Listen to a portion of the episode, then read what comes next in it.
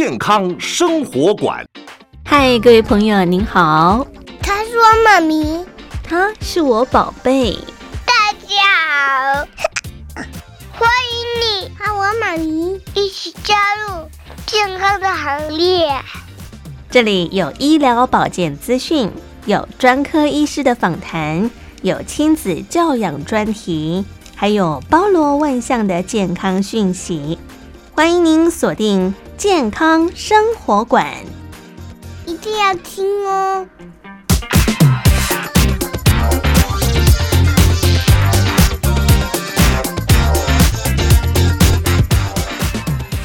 健康生活馆呵护您健康每一天，各位亲爱的朋友，您好，我是佑佳，非常欢迎您收听今天的节目。今天呢，我们在节目当中要跟大家一块来关切的是膀胱过动症，欢迎锁定我们今天的节目。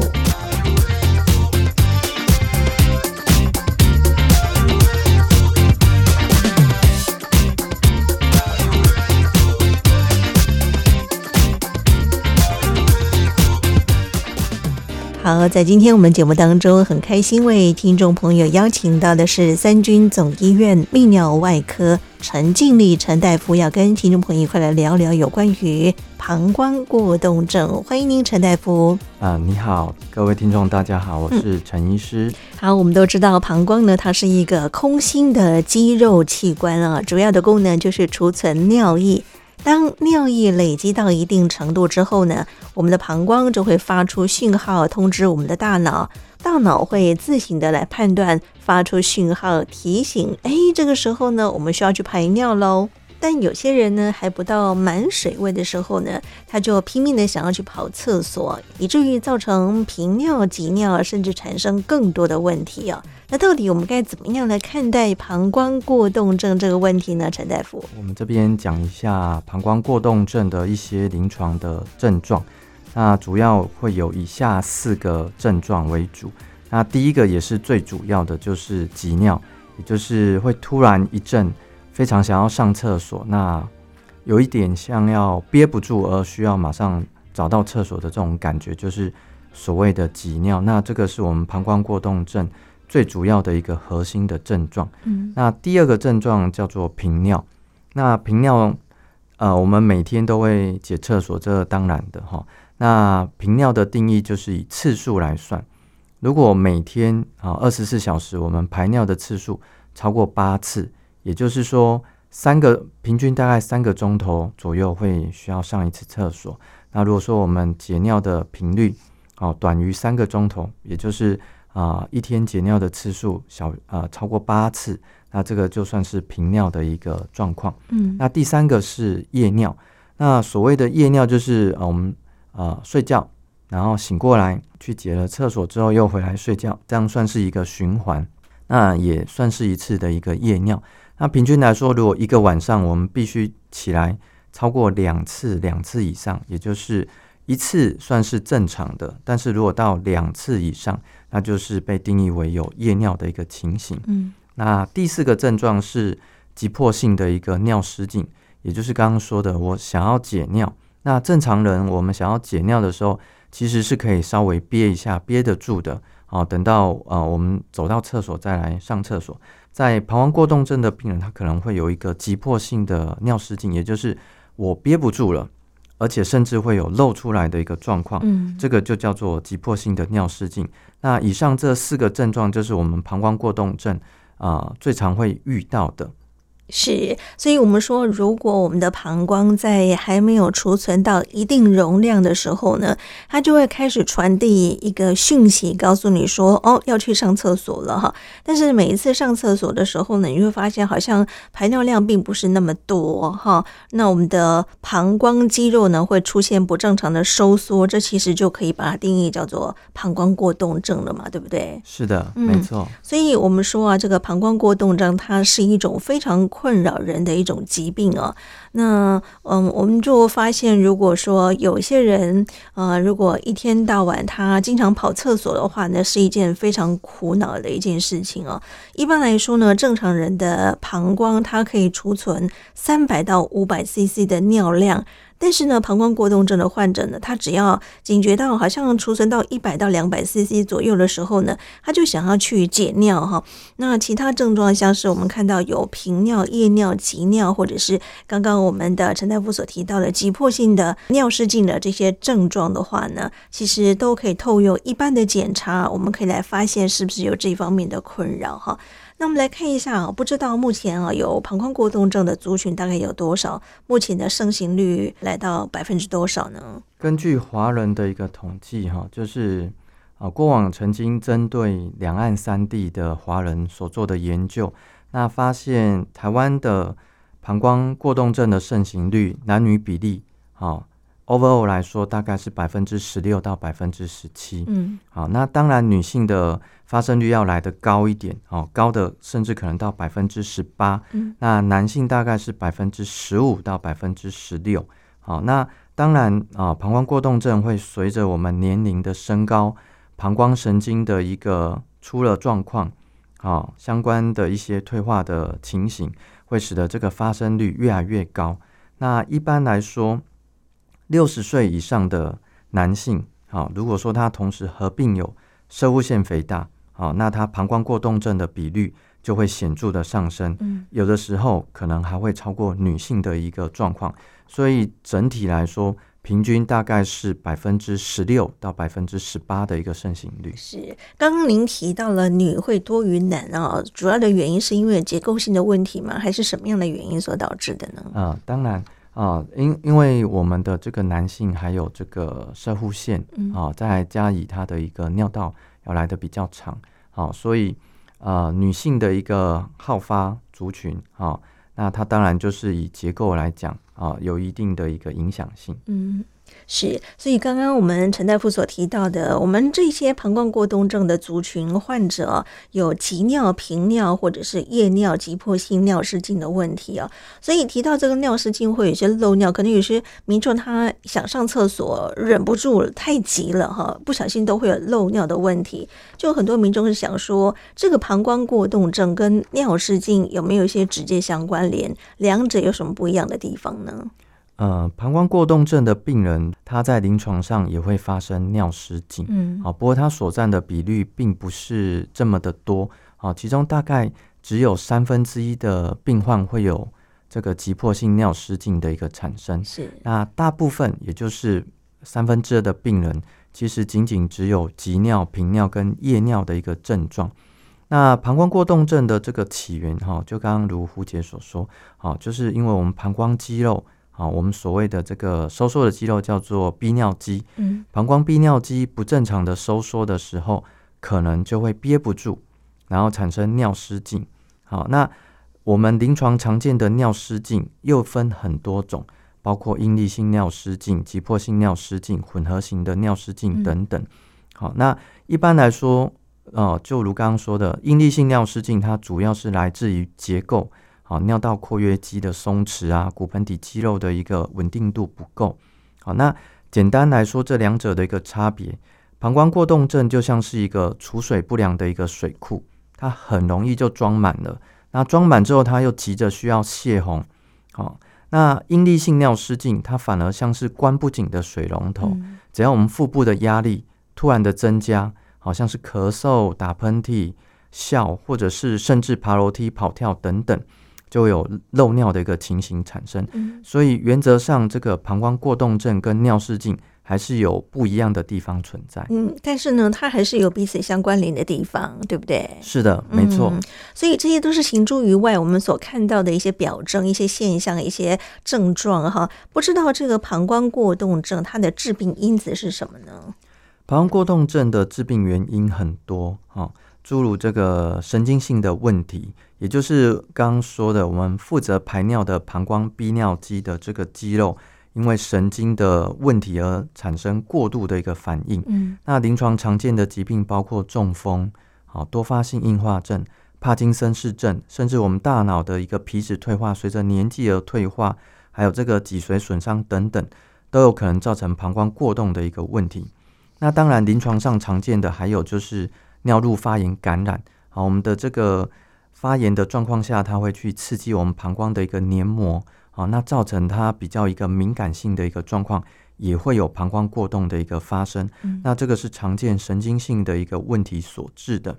那第二个就是这个膀胱泌尿肌本体出现的一个异常，好，它就可能不是仅仅这个神经的一个问题所造成的。那包括这个膀胱这个泌尿肌先天的呃结构异常、膀胱癌啊，甚至妇女在停经之后尿道萎缩。那男性出现呃，因为年纪而出现摄护腺肥大等等，都会有这个膀胱泌尿肌结构出现异常而造成膀胱过动症的一个情形。嗯，那第三部分就是因为其他的一个疾病，像是糖尿病的一个病人啊，他这个神经也容易退化而敏感。再就是可能吃下一些过敏性的食物。也会造成我们膀胱泌尿肌不正常的一个收缩，因而导致膀胱过动症的一个发生。是这些呢，都是诱发的因子哈。那当然，如果说有些人是不是因为服用一些药方副作用所产生的，这些是不是也会偶尔会发现有些民众会有这个膀胱过动症的情况产生呢？的确，有些药物也会引起我们膀胱过动比较敏感的一个状况。嗯，那另外一个补充的就是。我们日常所使用的这个咖啡啊、茶类啊，刺激性的一些，的是没错哈、嗯，像可乐这些等等，也会呃加重我们膀胱过动的一个发生。嗯，另外有些人可能是因为手术过后哈，可能手术过后呢留下来的一些后遗症，是不是也会诱发这样的问题呢？是的，没错，我们膀胱的癌症在接受过这个呃膀胱镜的一个手术之后，也会造成结构的一个异常。嗯，对。是好，所以亲爱的朋友，您不妨可以检视一下您或您的家属哈，有没有类似像这样的一个问题啊？那当然，可能还是会有一些的对象是比较属于好发的族群，比方说像老年人啦，或者是我们刚刚所提到的这些慢性疾病的朋友，都有可能会诱发，对吗？是的，没错。就如刚刚胡姐说的，除了老年人、脑中风，刚刚说的多发性硬化症、帕金森氏症、脊髓损伤。还有停经后的妇女、尿道炎等等，这些都是我们膀胱过动症好发的族群。嗯，OK，所以这些呢，我们可以来看看。我相信很多的民众，他们应该就是会有漏尿哈，或者是说有这个膀胱过动的问题，他们才会想要到医疗院所找专科医生来做进一步的检查嘛哈。所以在就医之前，我们到底还可以做什么样的一些自我评估的方式呢？临床上，我们还有一个自我评估表。好，我们叫做膀胱过动症的症状问卷，可以做自我的一个检视。好，那其中主要就刚刚说的四大项：频尿、夜尿、急尿跟急迫性尿失禁。那其中有以这个急尿最为重要。那呃总分啊，总分来说，它有十多分，哦，大概十二分左右。那以这个急尿的这个分数来说，如果它达到两分以上，那它就是这个高危险的一个膀胱过动症的情形。那所谓两分的定义，就是每周有超过一次以上有急尿的这个感觉，那它就有符合这个啊两分的一个定义。那当然，其他的分数加总起来啊，这个总分只要超过三分以上，那就符合膀胱过动症。好，所以这些我们不妨可以评估一下。刚刚我们所提到了，不管是频尿、夜尿、急尿。或者是急迫性的尿失禁啊，不管哪一个不同的症状，我相信对当事人来讲都是非常困扰的一件事情啊。像夜尿，如果说嗯晚上起来上个厕所，上个一两次，甚至有些人上更多次的夜尿哈，对于当事者他的睡眠品质应该都会大受影响的哈。那频尿更不用说了，你三天两头就要跑厕所哈，不管是你的生活工作也会会带来很大的一个影响。急尿有时候真的是憋不住了，会有漏尿。其实对于一些女性，朋友来讲是很尴尬的一件事情，不要说是女性，男性也是如此哦。最后一项这个急迫性的尿失禁也是一样，我们发现很多长辈呢，他们可能就是憋不住了哈，子女叫他要出门，他又不好意思出门，也不想出门，因为他自己知道自己有这一方面的困扰哈，就会让很多当事者非常苦恼的一件事情哦。所以我们说有症状出来之后，怎么样确诊也是很重要的哈。所以在临床诊间当中，医生会透过什么样的一些的评估诊断是不是有膀胱过动症的问题呢？在临床上，我们诊断膀胱过动症，在诊间的时候，我们必须要排除掉病人是不是有代谢性的问题，像是尿崩症、糖尿病啊，以及一些感染正在发生，像是泌尿道的发炎感染啊，在结构里面是不是有尿路结石啊，或者是一些其他的因素，像是间质性膀胱炎或神经学的疾病所引起的，如刚刚说的脑血管的一些中风啊、脊髓损伤、肿瘤等等的病变。所以在在诊间，我们都会安排一些检查，包括妇科方面，我们会检查看看是不是有骨盆腔的肿瘤造成压迫膀胱，好，或者是有阴道。里面啊，这个子宫脱垂的一个现象，再来会请病人做一个咳嗽的一个测试，嗯，看是否会有一个这个应力性尿失禁的一个同时发生。那临床上我们还会给予病人这个排尿日记的一个笔记，嗯，啊，请病人回去做三天的一个解尿日志，来做一个呃诊断治疗的一个参考。那再来就是，如果说遇到比较复杂的一个状况。或者是我们在初步一些保守治疗无效的情形，还会请病人做这个膀胱尿路动力学的检测，以得到更进一步的一些数据，来作为一个。呃，佐证的一个诊断是，像这些检查都是非常必要的哈，因为不管是一般的尿液检查，或者是有时候需要辅佐一下妇科的检查，看看女性是不是有相关的一些妇科方面的一些疾病，这些呢，我们都要把它评估进来，再做综合性的讨论哈，就是看看呃整体下来呃做这样的一个检测之后啊，病人的一个状况如何，才会告知病人说啊，是不是有罹患到所谓的膀胱过动症的问题嘛，对不对？是的，没错，是。所以，一般如果说被医生确诊完了之后呢，接下来我们可能就要麻烦病人跟医生做进一步的配合，才能够积极做一些疗愈的工作哈。有关于在治疗的这个部分呢，我们休息一下，待会呢，我们再请我们的陈大夫再跟大家做进一步的剖析。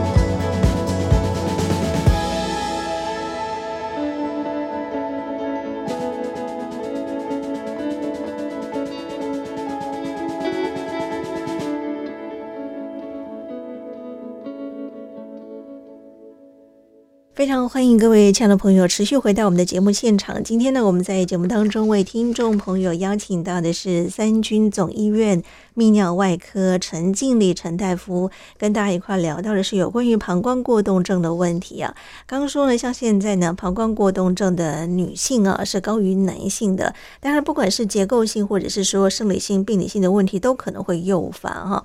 我们在临床当中类似有这样的一个病人应该不少吧，陈大夫？是的，没错。嗯啊，那我这边就举一个我自己的病人，在这边做个例子。那相信大家听完之后，可能就会知道什么叫做膀胱过动症。嗯，那这个是一个六十五岁的王女士。好，那她平常的工作是一位菜市场卖鱼的一个鱼贩。那每天一大早就要到菜市场摆摊卖鱼。那在市场顾摊的时间，大家都知道，好，一定是又长。好，而且又不能够随意去上厕所，因为需要随时招招呼这个客人。嗯，好，那再加以这个菜市场的一个厕所数量既少而且又脏，好，所以呃，这个王女士在年轻的时候就久而久之就养成了憋尿的习惯。那当然，年轻的时候这个膀胱一定非常的健康啊，所以她时常一憋就是四五个钟头过去，而且觉得轻而易举，非常的轻松哈。但是也因为时常容易憋尿。啊，所以她也就啊、呃、发生过数次的这个泌尿道发炎感染。那最近这个王女士呢，她就觉得最近数个月以来，他觉得憋尿的功力好像不如以往这么厉害。好，他常常不到半个小时就会想要上厕所。好，那常常呢又因为无法随时离开这个摊位去上手洗手间，所以偶尔就会因为憋不住而微微漏尿的一个状况。嗯，那虽然。他已经开始在摆摊的期间不敢喝太多的水啊、饮料啊、咖啡等等，但是仍然会有不自觉想要上厕所的一个状况。嗯，那最近甚至有每下愈况的情形，时常已经收摊下班回家休息了，但是只要出门，啊，他就时常会觉得又有频尿的情形发生，甚至有好几次因为尿急的感觉严重到如果不赶快上厕所，就会马上尿出来，这样尿失禁的。状况发生，嗯，那这样的状况不仅严重影响他日常的工作，而且使他的生活造成非常大的一个困扰。好，那也因为这样的状况，所以他就来到诊间做一个检查。诊断啊，想要做进一步的一个治疗等等，是，所以我相信很多的听众朋友应该跟这位王女士有差不多的状况哈，因为不管是像刚刚您提到，她是因为做生意的关系啊，有些人可能是因为，比方说出去外面去玩哈，塞车，特别是大过年的时候啊，大年初二啊，很多人其实就塞在路中间，一塞就是好几个小时啊，所以这也是逼不得已不得不憋尿哈。但如果说时间久了，你经常养成这样的一个憋尿的问题啊，对我们的膀胱自然就会造成很大的影响，对不对啊？是的，没错。有些人就是因为怕上厕所啊，因为可能就是觉得上厕所很麻烦，特别是女生啊，她就干脆不喝水。不喝水的话呢，就又会诱发所谓的泌尿道感染的问题啊。所以这又是一个环环相扣的一个状况了哈。没错，嗯，像有些可能是一些什么专柜小姐啦，他们可能也没办法，就是说经常要跑厕所，所以他们也是常常会有这个问题。像我们的医护同仁也是啊，对不对？哈，忙起来的时候连喝水的时间都没有。的确是，嗯，所以这些民众怎么办呢？还是要提醒他们在生活习惯上面，还有去做一些调配的工作了。当然，其实。临床上膀胱过动症的病患真的蛮多的，嗯，好，那有些是严重，有些是轻微。那当然比较轻微的状况，我们就会建议他做一些日常生活的一些调整，包括。饮食啊，自我排尿上面的一些训练的调整，嗯，其实就可以达到很好的一个改善效果。是的确，当然，如果说您真的发现自己有一些频尿、漏尿，或者是说急尿的问题等等啊，一定要赶快找专科医生来做一个诊治啊。刚刚我们说，在临床上面的诊断，我们会透过一般的理学检查，透过我们的一些尿路系统的一个检测，妇科可能还是要再加上一些的检测之后呢，医生会啊帮民众。做进一步的了解，看看您是不是有膀胱哪方面的问题。一旦如果说确诊是膀胱过动症的话，在医疗院所里面哈，我们第一线怎么样来帮民众做一些疗愈的工作呢？膀胱过动症的一个治疗其实是一个整合式的一个治疗。那如刚刚所说的就是它有轻微的、严重的一个程度。那大部分的病人起初我们只需要透过正常的生活饮食调整、膀胱训练、骨盆底肌肉的一个运动等等，其实就可以改善非常多。那这边就呃稍微讲述一下哦，就是我们饮食上面如何如何来做一点点的一个注意哈。嗯、原则上，我们必须要先避免刺激性食物，像是酒类、酒精、汽水。咖啡以及一些辛辣的食物，嗯，另外一些高糖分的一些饮料、蜂蜜、巧克力、糖浆等等，啊，因为体重增加过胖也会加剧我们膀胱过动症的一个症状发生。是，因此如果本身已经有过重的一个问题，也会建议先做适度的一个运动减重，来降低啊这个一个影响的一个因子。嗯，那第二部分是所谓的排尿训练，在我们产生急尿感的时候，其实我们要先确认一下。这个急尿感是真的还是假的？如果我们才刚解完厕所不到十分钟，这个时候又想要上厕所，好，除非是之前有大量饮水的状况，否则自己推判其实应该膀胱也并没有太多的一个尿意，嗯，所以这个时候可以先自我先尝试忍尿，啊呃忍耐，好，那可以利用一些看电视啊啊，那划手机啊，或者是听音乐来转分散我们的注意力。那其实久而久之就可以改变我们自我的生理时钟，而达到调整排尿的一个习惯。嗯，那很多很多民众啊，他都会怀疑说，哎，网络上的文章啊，或者是一些日常教我们的一些知识，都告诉我们不要憋尿吗？嗯，那为什么医生却要叫我憋尿？这样子究竟是对还是不对？嗯，就要训练我们骨盆腔的肌肉是吗？是，没错。那这个就如我刚刚所说的，这个时候我们必须先判断这个尿究竟是真的还是假的。嗯，如果我们才刚刚解完小便，理论上，好，这个尿这个急尿的感觉应该就是假的。好，那这个时候我们就可以稍微透过憋尿啊，拉长一点点时间。好，那久而久之，其实我们就可以在不知不觉的状况下，把我们的膀胱的一个容量慢慢的扩大。那再来呢，自己也可以知道，原来其实是可以利用这个忍耐的一个状况，把这个膀胱过动症给克服过去。那第三点就是呃，刚刚所谓的骨盆底肌群的一个训练。那临床上大家比较所熟知的就是凯格尔运动。是的，没错。那凯格尔的运动其实就是要让我们骨盆底的一个肌群强壮，好，那达到可以静尿，就是不漏尿的一个。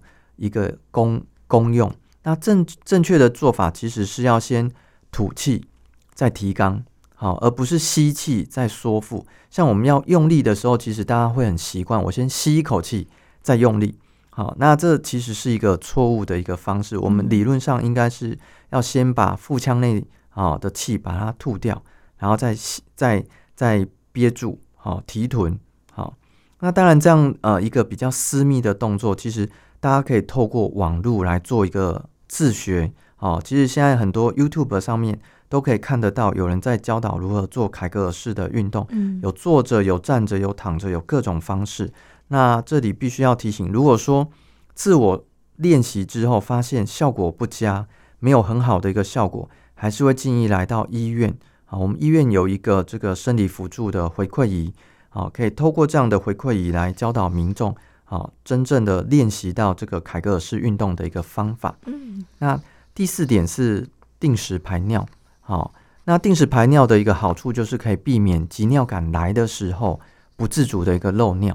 好，那患者呢，可以其实可以透过刚刚说的做这个排尿日志的一个测量记录，就可以知道大大致上大概多久自己会去上一次厕所。那每次上厕所的量大概有多少？那透过这样的一个记录，也可以慢慢训练自我的膀胱。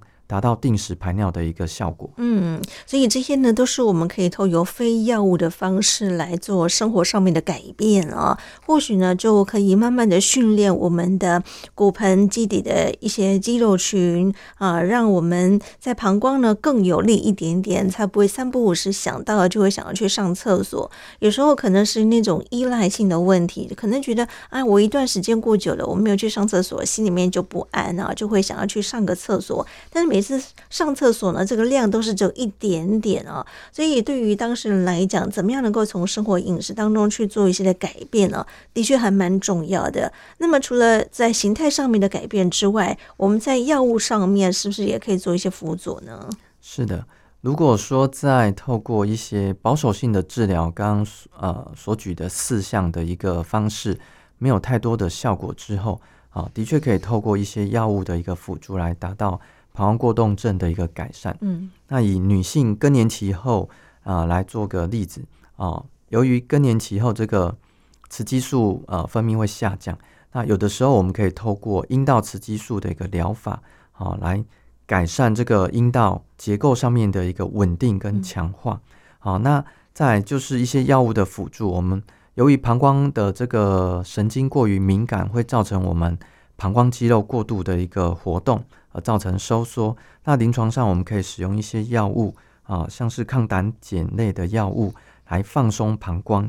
那当然，使用抗胆碱类的药物的一个缺点啊，就是会有容易口干、便秘等等。那当然，民众会觉得很疑惑，既然这样的药物有这样的副作用，会口干啊，那我是不是又又会反而喝更多的水？好、嗯，所以其实临床上我们在使用这类的药物，会把它放在晚上的时候，因为很多这类的药物都是属于长效型的一个作用，所以可以利用在晚上的时候服用。那接着我们就进入睡眠，那你也不会喝过多的一个水分，好，也可以降低这样的一个副作用。那目前有比较新型的药物，我们叫做贝塔税，啊，肾上腺接受体的促进剂，那就可以撇除这样子呃呃比较多的副作用，如上的它就不会有口干、便秘等等。好，那当然贝塔税的呃这个这一类药物的一个好处就是副作用副作用低，好，但这边要提醒的就是在。呃，血压超过一百八的一个病患会不建议使用这样的药物。嗯，那当然，在药物的使用上面，必须要透过跟医师的一个对话来做一个。整体性的一个评估是是，所以我觉得每一种不同的药方都要依照病人实际状况哈，医生会开给病人啊最适合他的一些药方，因为不见得每一种药方都适合每一种病人哈。再加上可能药物呢，它本身既然是药，就会有某方面的一些副作用的情况产生嘛哈。所以在用药的过程当中呢，你有什么样的问题，还是可以跟医生来做进一步的讨论哈。所以刚刚提到了这些用药会有一些口干舌燥会想要多喝水的问题，如果说像我们晚间服用的话，哈，会不会病人啊睡觉到一半的时候觉得口渴，又会想要起来喝个水来解决他口渴的问题呢？然后这样子喝水之后又会造成夜尿。的确，其实，在诊间我也很常被病人啊询呃询问过类似的问题。嗯、那尤其老人家，他不是只有单纯膀胱过动症的问题，那最常遇到的就是有。啊、呃，心血管疾病的病患，那其实很多医师都会建议他要多喝水。好、哦，那即使在夜里起床，他还是习惯要喝一百 CC 左右的一个饮水。那这个时候，我们就会评估，如果这个病患啊、呃、可以使用这个刚刚说的新型贝塔睡的一个药物，嗯、那我们就会把它转移使用到新型的药物，那也可以借此降低它啊、呃、比较多副作用的一个发生。这个新型的药方有健保可以给付吗？啊，是的。这个新型的药方的确，目前来说，呃，也是透过健保给付。是，所以这一类的药方啊，只要民众可以呃跟医生配合服用这些新的药方之后，应该可以获得比较好的缓解，对不对？是的，没错。嗯，其实我们看到有一些膀胱过动症的病人呢、啊，会因为卫生的问题而感到难堪哦，所以常常会隐瞒一些病情而延误治疗的时间哦，可能会因为啊、呃、你没有去正视它，反而让这个。问题变得更严重啊，也导致我们的生活品质呢逐渐往下滑。建议有频尿、急尿的朋友的话呢，一定要及早找专科医师来做进一步的诊疗工作。那么我们说这个膀胱过动症啊，多数的病人他并不是一个很重的一个重症啊。我们只要接受膀胱训练跟药物的治疗，其实大半部分呢都可以获得很好的改善，同时又能够提升我们的生活品质哦。那到底有关于膀胱过动症，它会诱发什么样的并发症呢？陈大夫，膀胱过动症的一个并发症很多，那其实主要它还是会去影响到我们日常生活。那也就是它会去影响我们生活品质的一个下降，包括呃，我担心要上厕所，可是我出门它这个厕所的便利性不够，嗯，啊，所以久而久之就会造成社交障碍，嗯，那障碍久了，啊，他可能就会情绪低落，有这个忧郁症的一个产生。再来呢，他要出每每次要出门的时候，他就会焦虑，嗯，好，所以其实主要都会去影响到我们心理层面上面的一个。啊，问题，那久而久之就会去影响我们日常生活品质的下滑。嗯，那有一部分的病人会因为容易有漏尿的情形发生，那可能。啊、呃，在夫妻之间就会去影响到性生活上面正常的一个状况。嗯，所以这些都是我们在一般呢诊间当中常看到会有一些的并发症，或者是说他会觉得一些漏尿啦、急尿的问题，真的是会困扰他非常非常多的社交生活的层面哈。当然，在心理层面也会受到很大的影响啊。那如果说我们在治疗的过程当中，当然没办法就是药到病除啊。可能是需要长期跟医生做配合。当如果说有一些急尿状况产生的时候，应该怎么样去做一些的应变工作呢？嗯，膀胱过动症发生的时候，急尿来了，但是你可能没有办法马上去到厕所。嗯、那这个时候，理论上我们有一个更好的策略，我们叫做尿急策略。嗯，急的时候先别急着走动、跑动，先停下来。可能的话，坐下来缓一缓，放松全身的肌肉，啊，转移我们的注意力。嗯、接着再快速的啊，施做这个凯格尔式运动，嗯、让我们膀胱呃，让我们骨盆底的肌肉收缩个三五下，慢慢的这个急尿的感觉就会逐渐的消失。嗯、那膀胱逼尿肌啊，急于收缩的这个状况也会被抑制下来。接着我们再以比较缓慢的一个步伐。慢慢的走到厕所，那久而久之之下，我们也可以借由这样的一个策略，告诉自己，其实，在急尿的状况下，我们是可以。克服这个尿失禁的一个状况。嗯，的确，它是可以透过训练的方式哈，让它减少频尿的次数哈。就是当你慢慢的把注意力转移到不要每天把这个重心放在你一直想要上厕所这件事情上面的时候，或许呢，注意力转移，我们就可以拉长上厕所的频率了嘛，对不对哈？是的，没错。是，所以如果说真的是有这方面困扰的朋友的话哈，我们刚刚说药物它其实是可以。可以缓解、可以解决频尿漏尿的问题啊。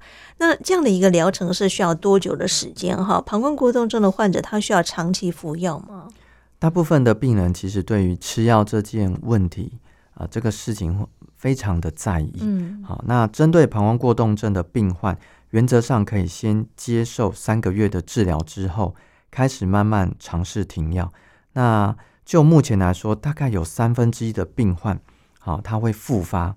而需要长期服用药物，所以如果在三个月后，好，那停药之后又有症状，这个时候再开始使用药物也可以。嗯、那大部分如果有需要长期使用药物，通常都是比较严重型的，嗯，好，甚至是有尿失禁的合并症，或者是年纪大的一个病患。才需要长期使用药物，是，所以基本上我们是三个月一个疗程，再看看他的治疗状况，再决定说到底有没有需要再继续服药。是的，没错。OK，好，所以其实可以慢慢的透过训练，或许这个药量也可以减少，也说不定了哈。对，好，我发现很多的女性朋友们，她们也很关切，到底这个膀胱过动症啊，是不是一定会有膀胱或者是子宫下垂的问题呢？这个状况倒不一定会发生。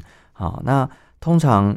有子宫阴道脱垂的妇女，啊，可能是在接受一些手术之后，啊，就是呃骨盆腔的手术之后所造成的。那大部分的膀胱过动症患者，其实不一定会有这个膀胱或者是子宫下垂的一个状况。嗯、那少部分的病人如果有发生，可能需要先去做一些结构上面的一个补强跟一个治疗。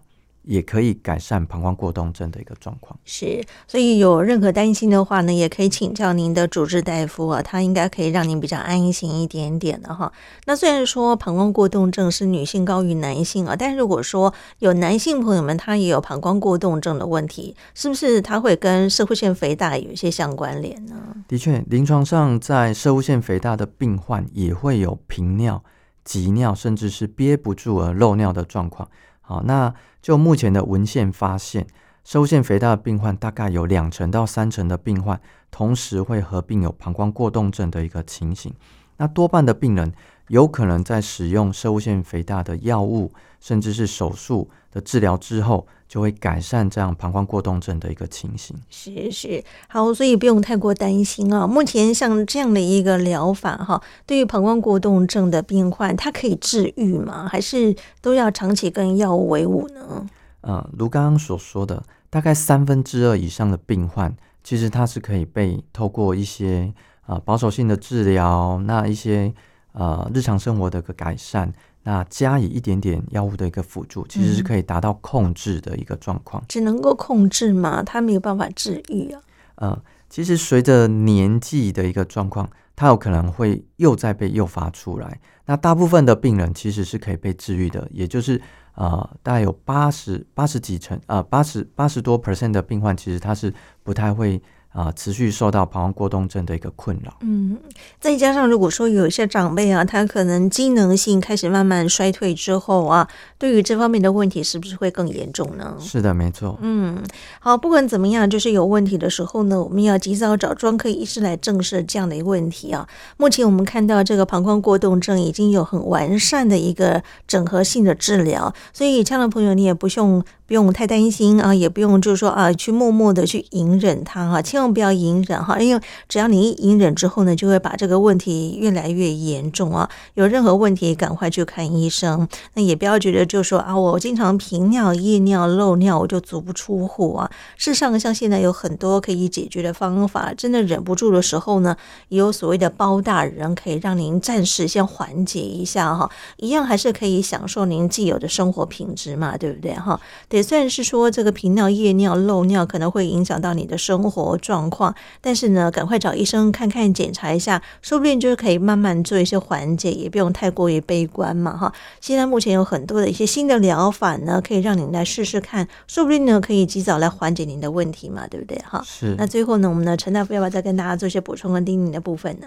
其实膀胱过动症是一个功能上的疾病，嗯，它的初期症状不会让一般民众马上联想到需要去就医，甚至有的时候连这个这是不是一种疾病，可能都会让自己无法确定。但是也就是因为这种无法确定，它可能会渐渐腐蚀我们的健康，日常生活的品质大大受影响。所以无论是否有膀胱过动症，都希望大家能够正视刚刚所谓的频尿。急尿、夜尿跟这个尿失禁的一个发生，当我们有这样的状况的时候，会希望大家能够好好的。跟自己的医师做一个讨论，嗯，所以千万不要被膀胱过动症打乱我们既有的生活步调哈。只要您好好的去正视他的问题，每天可以训练这些凯格尔的运动啊，我男生女生都可以训练哈。我觉得如果说我们能够正视这些问题，及早去面对它，我们自然就能够找回到我们的自信，让自己每天过得开开心心的哈。我觉得这是很重要的议题啊。好，我想今天很开心的，我们透过三军。总医院我们的泌尿外科陈静丽陈大夫的解说，也希望能够让听众朋友听听看，有关于这个膀胱过动症该怎么样去正视它，如何做进一步的疗愈工作。谢谢您，陈大夫。谢谢。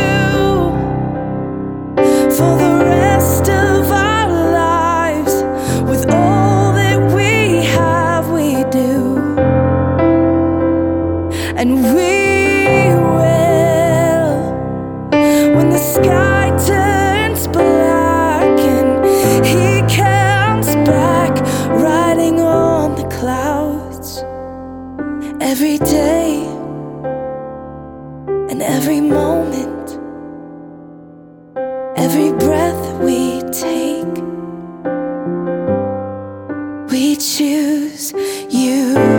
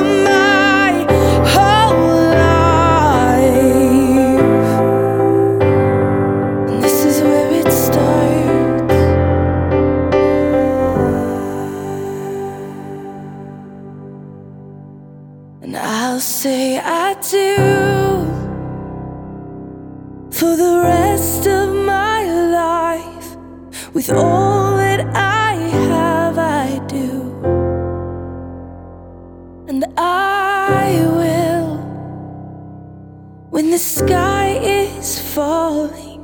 I promise you I'm all in, no turning back. And every day, every moment, and every breath you take.